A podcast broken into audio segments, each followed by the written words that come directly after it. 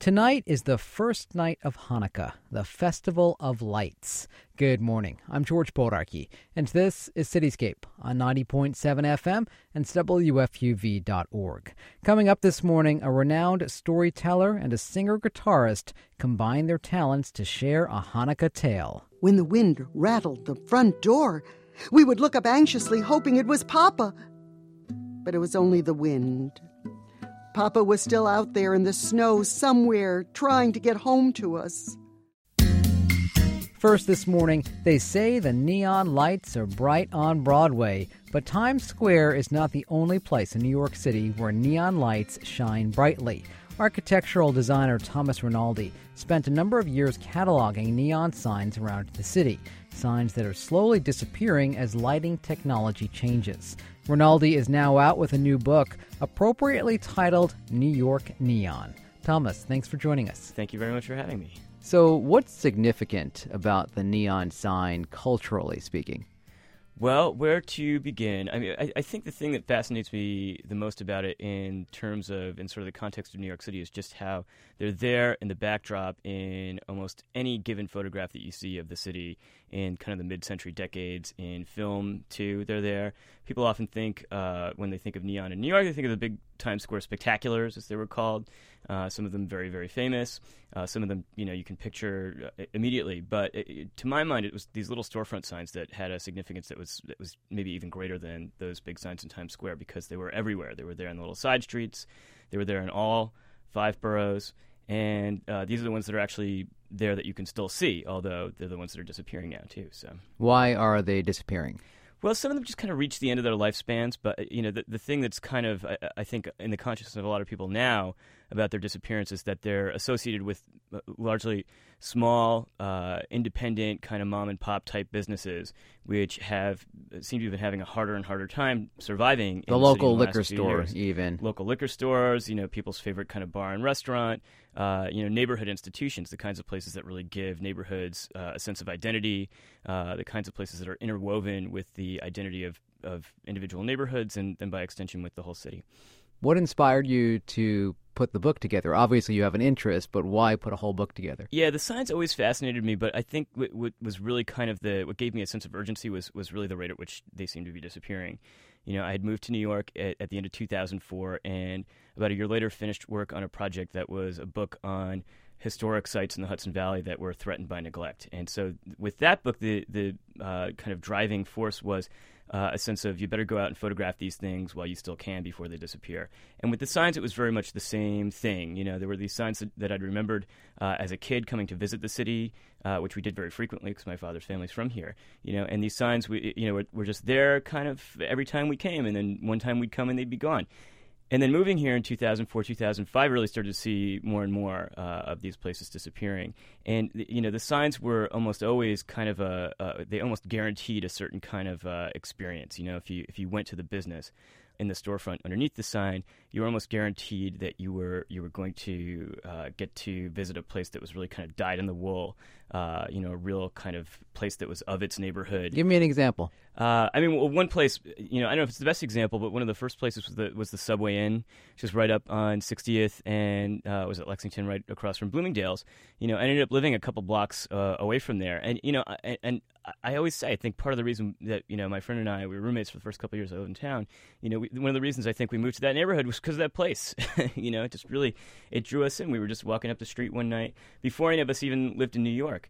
Uh, and there was that sign, and we said, you know, we were, we were all kind of like, let's go there, you know, and we went in.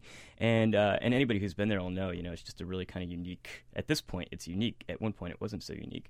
Uh, but now places, you know, like that, places that uh, are so venerated and so kind of like steeped in just having been open for decades, uh, you know, are, are kind of, it seems like they're becoming harder to find. So you started to catalog New York City's neon signs in the mid two thousands. Yeah, yeah, about two thousand six, two thousand seven is when I really started to make kind of a concerted effort, you know, and, and uh, of going out and, and finding these signs that were just kind of there in the back of my head, you know, oh, isn't there one kind of off in that neighborhood? Isn't there one over on Amsterdam Avenue around the, you know, the in the eighties somewhere?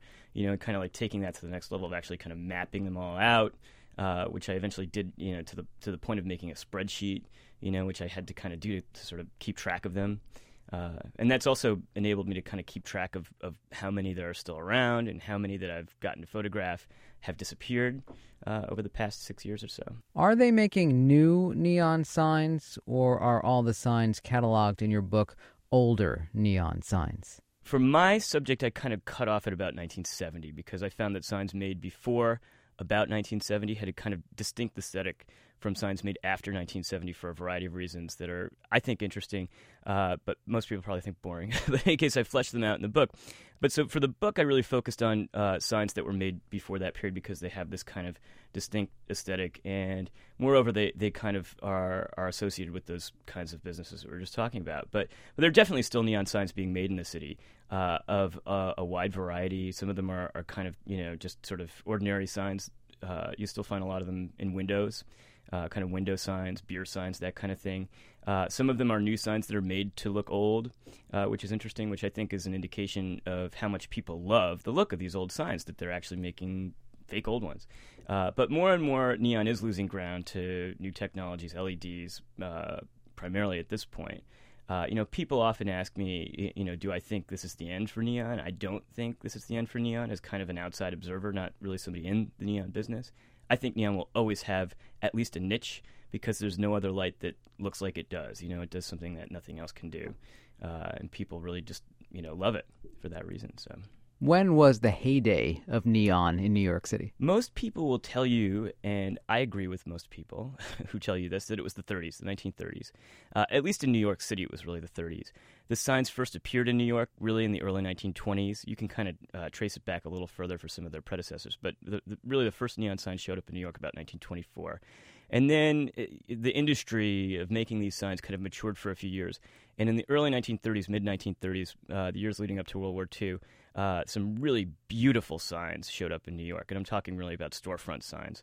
Uh, of course, there were the Times Square signs, and there were some really beautiful things that were built there, too. But but the storefront signs were just great in that period. And, and you know, it was really, uh, neon was associated with this very streamlined kind of, you know, what's now called art, an Art Deco aesthetic.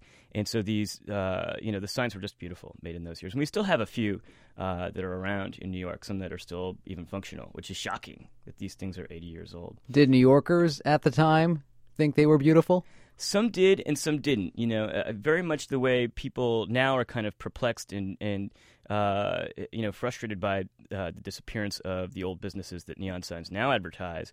In the nineteen thirties, uh, you know, you can, you can find uh, some interesting quotes of people sort of uh, a little bit lamenting that neon signs were kind of coming in and displacing, uh, you, you know, old things that were there before them. Uh, you know, and there are a couple interesting quotes in the book. Even even Joseph Mitchell, there's one interesting quote where he was talking about an old bar that he loved uh, down in Lower Manhattan that, that got this kind of, he was uh, found a very garish kind of a makeover, uh, which included a big bright new neon sign in four colors, I think is was was uh, the quote, uh, and he didn't like it, you know, because it was it was kind of like the, the new displacing the old uh, at that time. For those not familiar with Joseph Mitchell. Uh, the famous New Yorker writer who is best known for Up in the Old Hotel, and if you hadn't read it, if you haven't read it, I was daunted by it. It's like eight hundred pages or something, but it's the quickest eight or nine hundred pages I've ever read. You know, it just it, it was a breeze. So read it if you haven't yet. Was New York City in the nineteen thirties also a hub for manufacturing of neon signs? Yes, but uh, by its nature, neon, you couldn't really ship neon that easily. So they didn't. New York wasn't really the kind of place that made neon signs that were then shipped all over the country. But I would say that the the the kind of uh, design-wise, uh, New York was sort of a pioneer because uh, magazines, trade journals uh, for the sign industry would feature photo spreads of, you know, the work of New York neon, neon sign shops, which were then kind of imitated by sign makers in other parts of the country. This is before World War Two. This changed after World War Two. And New York signs made after World War Two are, are really, uh, you know, very modest by comparison to the kinds of signs we think of and associate with Route sixty-six or Los Angeles or Vegas, of course. So I understand that the city was home to at least three schools of neon glass bending. Yes, yeah, especially after World War Two because there were all these G Is coming back. And with the G I Bill, you could actually go to one of these schools uh, and finance, pay your tuition that way. Uh, so they really kind of peaked at that period. But there are actually still some programs around in New York uh, where you could go and learn uh, neon tube bending. Who can we thank for the neon sign? Who invented the neon sign? Oh, that's a complicated question. You know, it's it's not like you can uh, uh, point to one person the way you can with Thomas Edison and the incandescent light bulb. The person who's mo- most often cited, the short answer, is a Frenchman called uh, Georges Claude, who really kind of took a couple of existing technologies and uh, and ideas and synthesized them and made them commercially viable and uh, promoted the sale of commercial neon signs. And this happened in France in about nineteen twelve. Uh, he was sort of cut short by World War One, of course, but then after the war picked up where he left off, and the signs started to multiply around Europe, and then showed up, his signs showed up uh, here in the United States in nineteen twenty-three, nineteen twenty-four. Uh, but the antecedents go back a little bit further than that. Most people uh, cite a uh, an invention called the Geissler tube, which was from the eighteen fifties uh, by a German glassblower turned physicist called Heinrich Geissler, who invented this what's called a, a kind of a luminous tube, where you have a sealed glass tube with an electrode at one end, which introduces an electrical charge, which then arcs across the tube, uh, helped by this sort of sealed environment, to another electrode at the other end, causing the tube to glow. But these weren't all that practical, and they didn't really grow, glow that bright, so they never really became much more than a novelty. But in the eighteen nineties, there was a New Yorker, actually called D. McFarlane Moore, who had been an associate of Edison, who wanted to come up with a, a kind of light that was more efficient than Edison's incandescent bulb. And backed by Nikola Tesla, he was he he came up with what was called the Moore tube, which they tried to market as a successor for the incandescent lamp uh, for indoor uh, spaces. Uh, and it turned up in a lot of kind of lobbies for places like Madison Square Garden and post offices in, in New York City and department stores and things like that.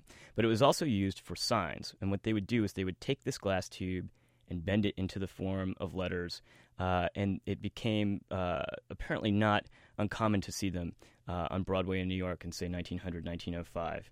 But still, there were practical limitations, so the Moore tube for signs never really took off, and uh, and so the it was it was Claude uh, from Paris who really kind of was able to take that idea and, and run with it and make it something that's that's uh, you know was commercially viable. Weren't neon signs once associated with immorality because of what they advertised in Times Square in particular? Yeah, and I mean, I think in kind of an odd roundabout way, that is one of the things that I think people love about the signs today. It was something that uh, contributed to kind of the decline of neon signs. Uh, one thing sort of begot the other. But as early as the late nineteen thirties, there were new technologies that kind of displaced neon. So there was this honeymoon for a few years in the mid-thirties uh, where there were these great signs being made in New York. But after a few years, people started to complain, as early as about nineteen thirty-eight, that the signs were everywhere. So big corporations, uh, who had been the first people to commission signs in the twenties, in the late thirties became the first people to turn their backs on neon. And so they started using uh, new things like fluorescent lamps, uh, like plexiglass, which remade the whole aesthetic of outdoor advertising signs. And especially after World War Two, these things were everywhere. And so neon signs were left to become associated with, with not necessarily uh, the most seemly of businesses. And uh, so you had things like seedy old hotels, whereas the reputable hotels adopted these new kinds of signs. Seedy old hotels kept their old neon signs, which flickered and buzzed and didn't always work right, and which this, of course, was then picked up by uh, writers uh, like Raymond Chandler. I found in nineteen forty-one in Farewell, My Lovely, uh, Raymond Chandler hard-boiled detective novel, this, probably the first reference to a neon sign in kind of this gritty context. Uh, and then uh, the makers of film noir films really just took it and ran with it, and you can watch almost any given film noir and come across, you know, some great flashing sign out a window, uh, you know, where somebody's about to get murdered or something. So, uh, so yeah. And, and then oddly later on, uh, this kind of gave the signs really a, a bohemian kind of appeal, and, uh, you know, w- which sort of made people love them. Uh, and as I said, like kind of a roundabout way, you know, they they became very much divorced from, uh, you know, that sort of big corporate uh, overlord. And, you know, that I think is part of why uh, we like them so much now. What are among your favorite neon signs in New York City? The first one that popped into my head when you asked me that question, sometimes uh, people ask and it's a different sign. But Nathan's is the first one today for some reason that pops into my head uh, out on Surf Avenue in Coney Island. I haven't seen it since Hurricane Sandy, so hopefully it made it through okay. But in any case, it, you know, it's just it's a great display of of kind of very typical, you know, mid twentieth century storefront signs. And there are signs at Nathan's from a couple of different periods. One of them you know, my favorite part of it is a sign that was probably installed about nineteen thirty-one, nineteen thirty-two, uh, which is still there, still lights up. Uh, you know, so it's just it's it's an eyeful, you know. But yeah, it's definitely one of my favorites. So, Thomas, what city neighborhood has the largest concentration of neon signs today? Funny you should ask. Well, uh, as it happens, by way of my handy spreadsheet, I was able to figure this out. And uh, there are two neighborhoods that really have a pretty high concentration of them. And those two neighborhoods, can you guess what they are? I would say Times Square. Yeah, you'd be wrong, oddly. You Is know, that right? And, and a cop once asked me this. You know, in, in Jamaica, Queens, he saw me taking pictures of signs. And he said, signs? He's like, why don't you go to Times Square? You know, and I was like, because there, there is hardly no old neon to be found in Times Square. Greenwich Village has a lot. Greenwich Village, historic Greenwich Village. Yeah, yeah, historic Greenwich Village has, has maybe, you know, the largest concentration of old neon signs. I guess you could call them historic neon signs now in New York. And the Upper West Side has quite a few, too. Uh, and it's kind of interesting, and you know, you got to sort of spend a lot of time, you know, if you're me writing this book, you got to kind of wonder, you know, what is it about a place like Greenwich Village that makes it conducive to having so many signs? You know, and I'm not sure I have an answer for that, but it, it, it does make you think. Do any of these signs have landmark designation? A few of them do. In some cities, uh, landmarks commissions will actually designate a sign as a protected landmark in its own right. That hasn't happened yet in New York City, although people tried with the Pepsi sign. Uh, ten or twenty years ago. The Pepsi sign in, on the East River in Long Island City. Yep, in Long Island City, which is still there, but not by virtue of having been legally protected. You know, so if, if there is a sign, though, that belongs to a building that's a designated landmark, then it is protected. And so there are a few signs that have been very carefully restored under the watchful eye of the city's Landmarks Commission. And uh, the Apollo Theater is one example. Uh, the New Amsterdam Theater on forty-second Street is another example. There are a few signs where, uh, you know, somebody came along and said, you know, we want to keep this, the idea of the sign, but we want to re-letter it because the old, you know, letters no longer make sense for who we are. We're a different company. So the, the big W Union Square Hotel sign is an example of that, where they were allowed to come in and uh, and re-letter the sign, but the new letters are kind of in the style of the old ones. And the sign's still there and still lights up. This book, New York Neon, is newly published. Yes. Have many of the signs in this book disappeared since it's been published? Yeah, unfortunately, some of them have, you know, and some of them, there's also a blog where you can kind of track. When, it, when everyone disappears, I kind of pop it on the blog, which is n y neon dot blogspot dot com. But when uh, there were a few that disappeared before the book was published. There were a few that I wanted to go back and get better photographs of for the book, and by the time I got there, they were gone. This ah. happened over and over again, often after hour-long subway rides to the far reaches, you know, of every corner of the city. And there were then I had to keep updating the book as as it was in production up to the very last minute. You know, had to update a caption and say this one's gone now. You know, and it just it's it's happened even since the book was published. Unfortunately, we lost a lot this year. So, Thomas, thanks so much for coming in. Yeah, thanks very much for having me. It was a pleasure. Thomas Rinaldi is the author of New York Neon. It's published by W W Norton and Company.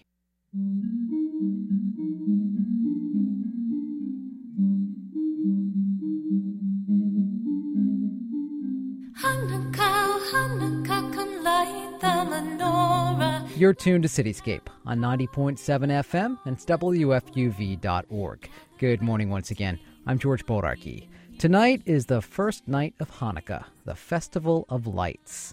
The holidays are about spending time with family, but when a loved one is not near, the celebration can be dimmed. The Picture in the Flame is a story that draws on the Jewish tradition of Hanukkah to help drive home the importance of family during the holiday season. It's told by storyteller Panina Schramm and singer-guitarist Gerard Ettery. Bim bam bim bidi bam, bim bam bim bim bim bim bam, bim bam bim bidi bam, bim bam bim bidi bam, bim bam bim bidi bam, bim bam bim bim bim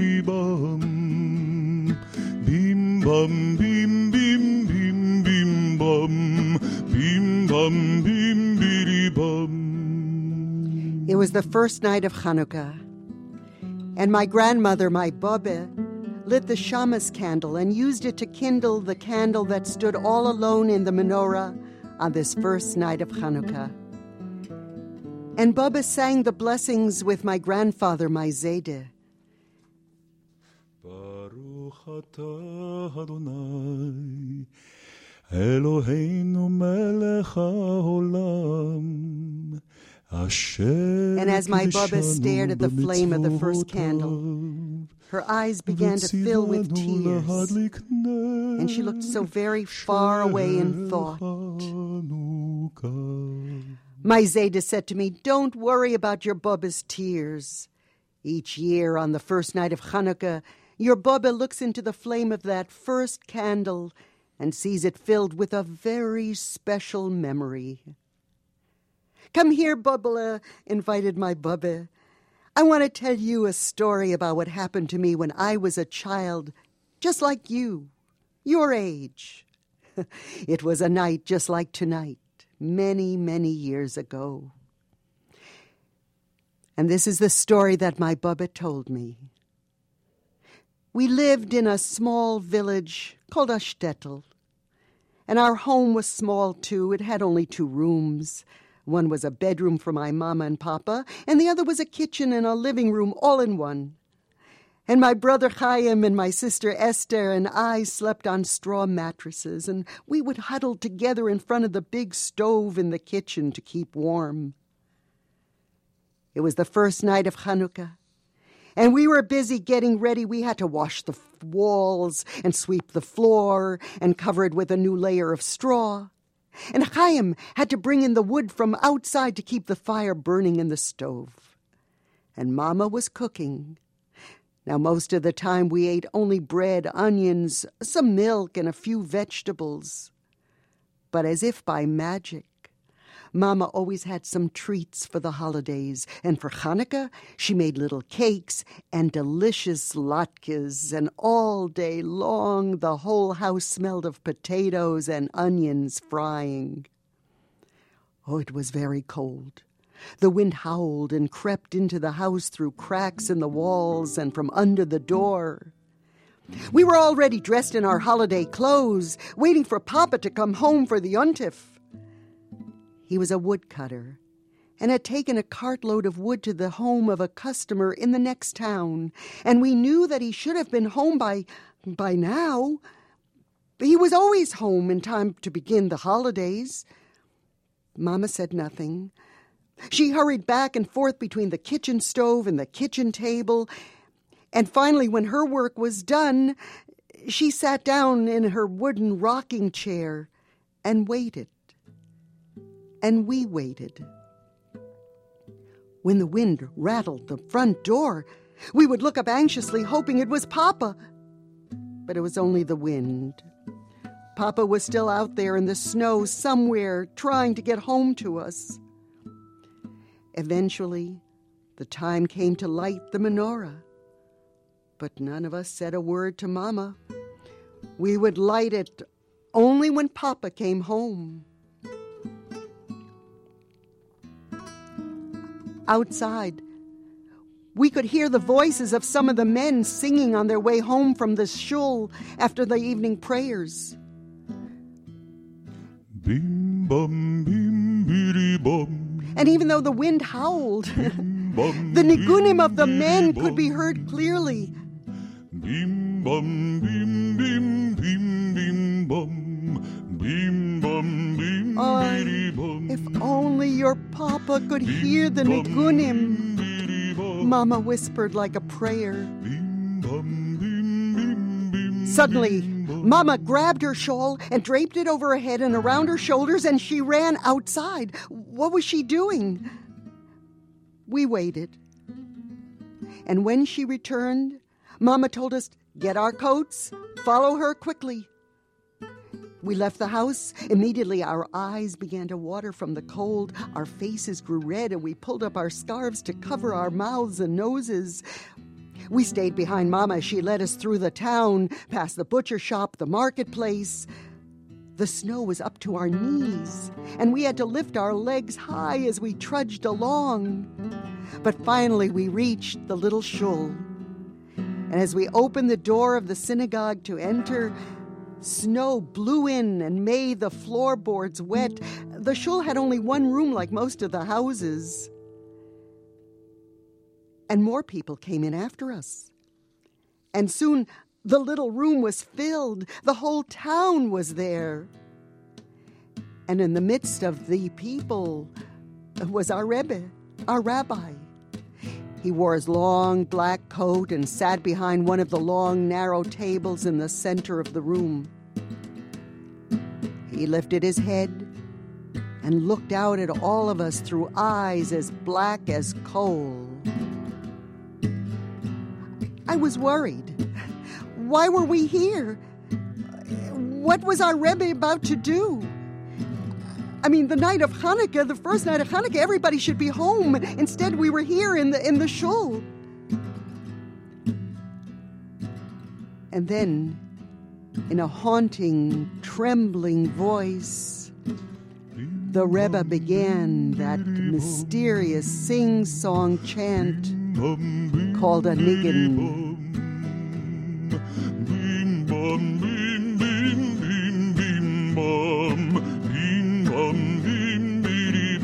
And almost without realizing, we began to sing with the Rebbe. Our bodies swayed back and forth to the beat of this mysterious melody. And the shul shook and vibrations ran along the floorboards. We sailed onto each other. We sang louder and louder.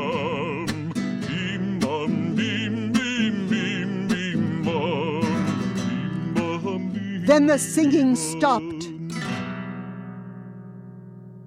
All of a sudden, there was silence.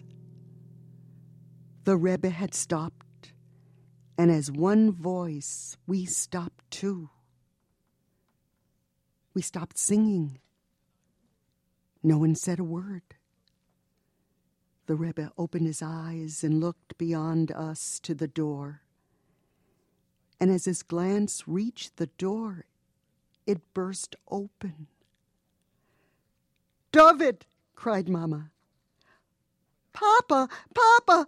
we cried and ran with Mama to hug our Papa. He shivered as we held on to him. His dark beard was hidden by frost and ice. We held on to him and hugged him. And my Bubba turned to me and said, "David, you were named for my father, David." "But, Bubba," I asked, "what happened?"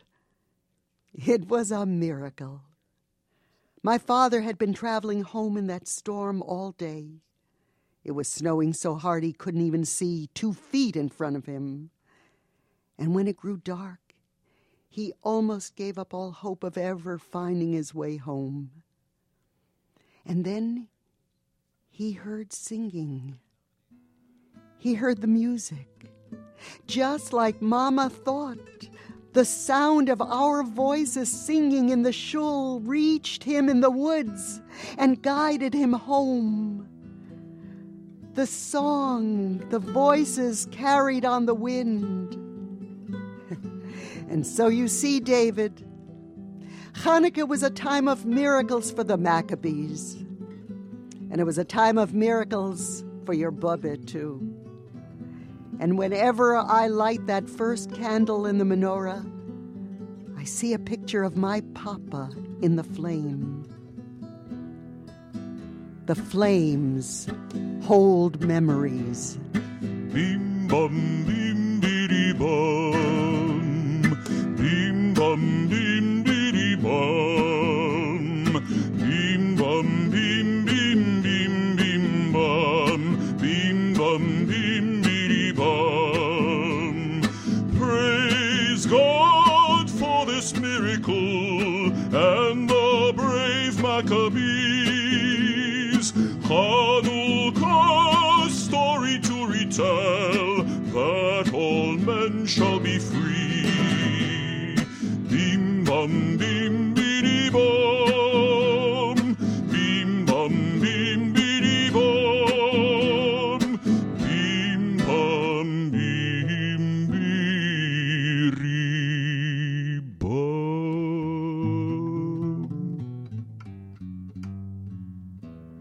The story is titled The Picture in the Flame. It was performed by storyteller Panina Schramm and singer-guitarist Gerard Ettery. And that's it for this week's Cityscape. I'm George Boracki. My thanks to senior producer Morlene Chin and producer Julie Clark. Have a great weekend.